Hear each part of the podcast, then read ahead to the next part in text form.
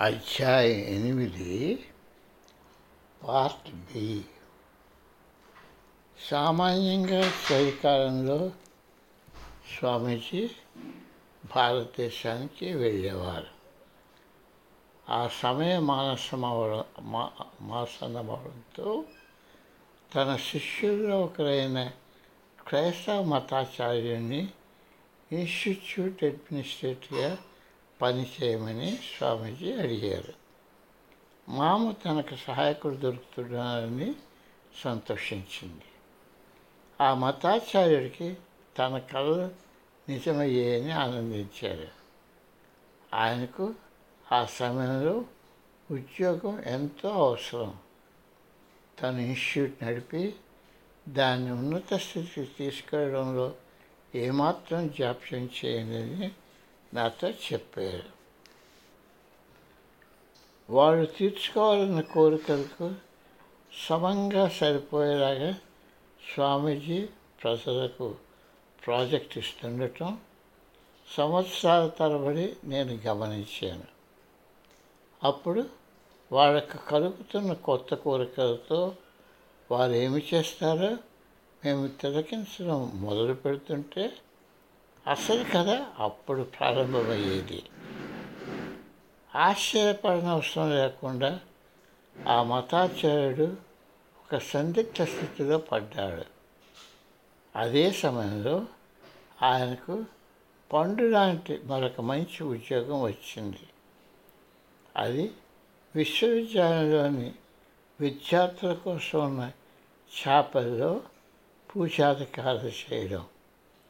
మొదట్లో ఈ ఆయన ఈ రెండు చేయగలనుకున్నాడు కానీ దీన్ని పరీక్షించే చర్చ్ బోర్డు అలాగని చేటుకు వీలు పడదని సౌమ్యంగా తెలియజేస్తూ ఆ ప్రాగ్దేశయోగ సంస్థతో తన సంబంధం గురించి పునరాలోచన చేయమని చెప్పాడు. దానితో నిగూఢమైన సందేశాన్ని ఆయన గ్రహించాడు. ఒకరోజు మధ్యాహ్నం నేను లయోలా నుండి తిరిగి వచ్చినప్పటికీ మామ దగ్గర నుండి ఒక ఉద్రేకపూరితమైన పిలుపు వచ్చింది. ఏడుస్తూ ఆమె ఆ మతాచార్యుడు రాజీనామా చేశాడని చెప్పింది. కట్టడపు మరమ్మతులు అప్పుడే ప్రారంభమయ్యాయి. తనేమో తమ కుటుంబ హోటల్ నడపాలి ఒకే సమయంలో తను రెండు చోట్ల ఉండలేదు. స్వామీజీ ఏమో భారతదేశంలో ఉన్నారు. ఏమి చేయాలో ఎలా చేయాలో ఆవిడకి బోధపడటం లేదు. నేను దయచేసి ఇన్స్టిట్యూట్ పరిపాలనాధికారిగా బాధ్యత తీసుకోవడానికి వీలవుతుందా?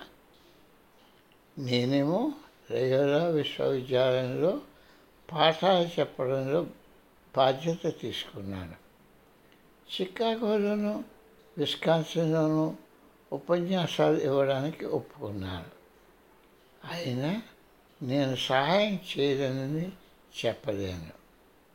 నేను వీలైనప్పుడల్లా వారాంతాలలో తనను సినిమాకు తీసుకెళ్తానంటే నాకు సెక్రటరీగా వ్యవహరించడానికి తెరసా స్వచ్ఛందంగా ఒప్పుకుంది.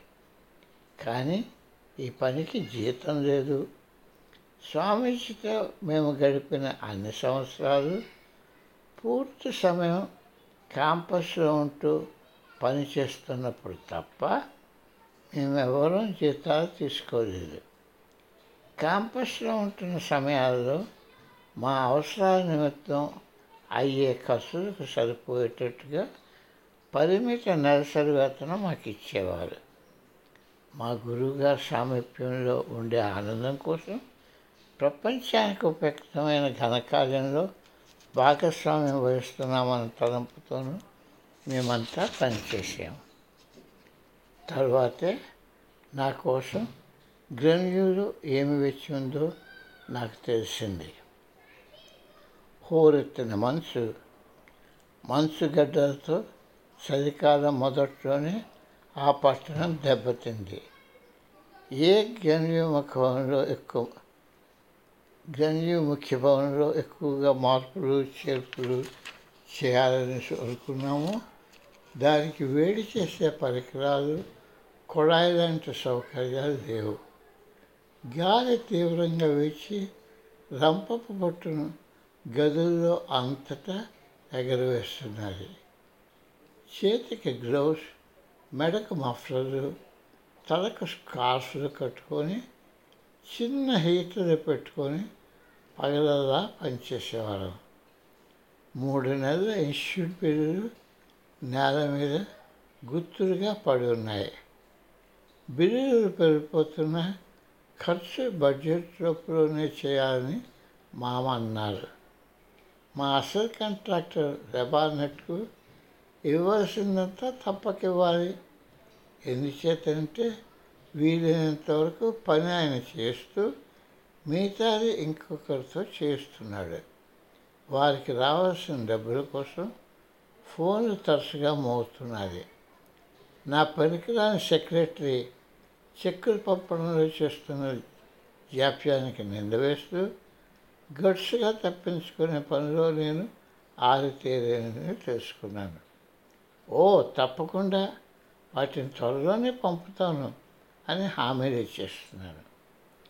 ఆవిడ వెళ్ళిన రెండు వారాల నుండి రాగానే ఆమె తన అకౌంట్స్ చూసుకొని వెంటనే చెల్లింపు చేయాలని ఆజ్ఞలు జారీ చేస్తానని వారికి హామీ ఇచ్చేవాడిని. దురదృష్టవశాత్తు ఆమె ఇంట్లో వారి ఆరోగ్యం బాగోలేక ఆమె సెలవు పొడిగిస్తున్నాడని చెప్పేవాడిని. అలాగని చేయడంలో బిల్లులు మెల్లమెల్లగా కొన్ని నెలలు పొడిగిస్తూ కాంట్రాక్టర్ని సంతృప్తిపరుస్తూ ఇంటికి కొంత వేడి చేకూర్చాలని నా ఉద్దేశం. ఏమాత్రం సమయం దొరికినా గ్రెన్యూ పరిగెత్తేవాడిని. వారానికి నాలుగు రోజులు ఉదయం ఏడు గంటల నుండి అర్ధరాత్రి వరకు అక్కడే గడిపేవాడిని. మిగతా మూడు రోజులు క్లాసులు ముగించుకొని సాయంత్రం మళ్ళా అక్కడ గడిపేవాడిని. తెరసా ఉద్యోగం అనవేసి ప్రస్తుత ఏడు గంటలకు నేను దిప్ దింపినప్పటి నుండి నేను మధ్యాహ్నం మూడు గంటలు తిరిగి వచ్చే వరకు అక్కడ పనిచేస్తుండేది. అప్పుడు అక్కడి నుండి ఇద్దరం పరుగున పట్టణ లైబ్రరీకి పరిగెత్తి అక్కడ బాత్రూమ్ సౌకర్యం వాడుకొని త్వరగా భోజనం చేసి మళ్ళీ ఇన్స్టిట్యూట్కి తిరిగి వచ్చి అర్ధరాత్రి వరకు పనిచేసేవాళ్ళం మామ తరచుగా వీలైనన్ని బేకరీ వంటకాలతో వచ్చేది. మేము లేకపోతే తను ఏమీ చేయలేకపోయేదాన్ని మాకు గుర్తు చేసేది. తన భార్య తయారు చేసిన కేకులతో జాన్ స్మార్ట్ వచ్చేవారు ఆ ఆవరణలోనూ చిన్న ఇంట్లో ఉన్న యువకులు లేకపోతే మేమేమీ చేయలేకపోయేవాళ్ళం.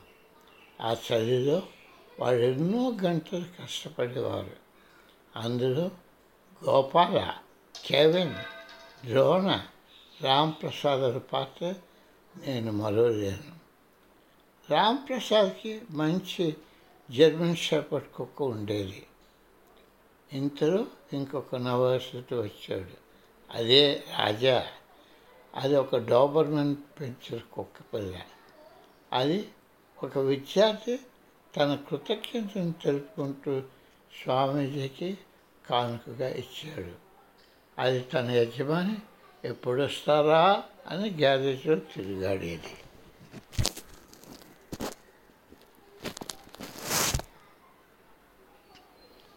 చికాగోలో ఇచ్చిన మొదటి ప్రసంగాల్లో స్వామీజీ అదే ప్రసంగ విషయానికి తిరిగి వస్తుండేవారు.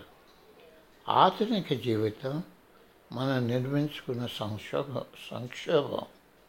మానవులు వాళ్ళ స్వభావాన్ని అర్థం చేసుకోలేకపోతున్నారు.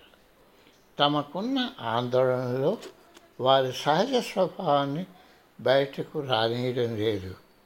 సత్యం గురించి వారికి ఉన్న భావన ఎంత సంకుచితమైనదంటే వారికి హర్షదృష్టి కలిగి విశ్వమంతా పెనవేసుకొని ఉన్న సత్యం యొక్క మహత్యాన్ని వారు చూడలేకపోతున్నారు. ఎప్పుడైతే నీవు నీ సహజ స్వభావాన్ని తిరస్కరిస్తావో అప్పుడు నీవు ఒంటరితనంలో పూర్తిగా మునిగిపోతావు. నిజానికి నువ్వు ఒక మూల బీజానివి.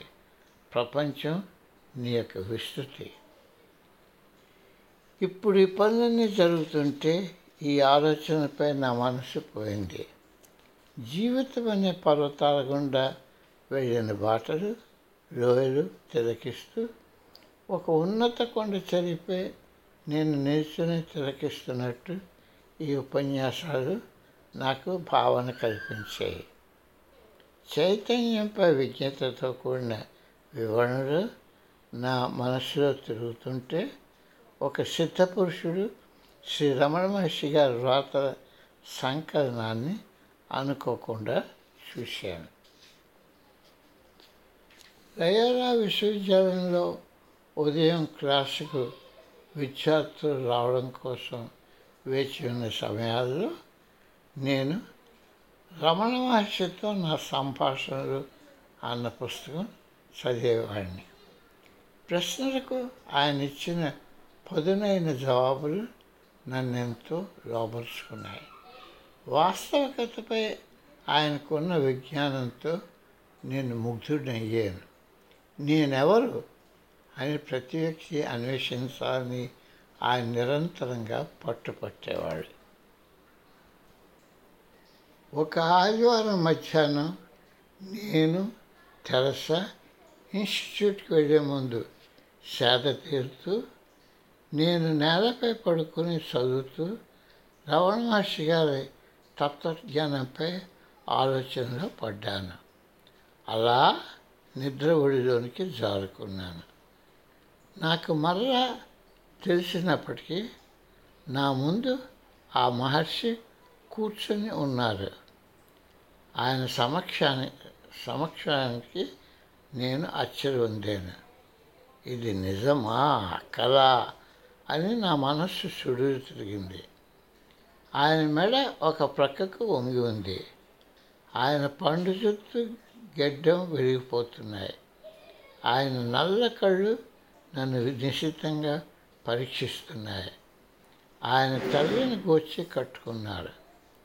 సైద్ధాంతిక ప్రశ్నను తప్పించుకొని వాస్తవమైన విషయాలపై వ్యక్తులను ఆలోచించే మహామనిషి ఆయన.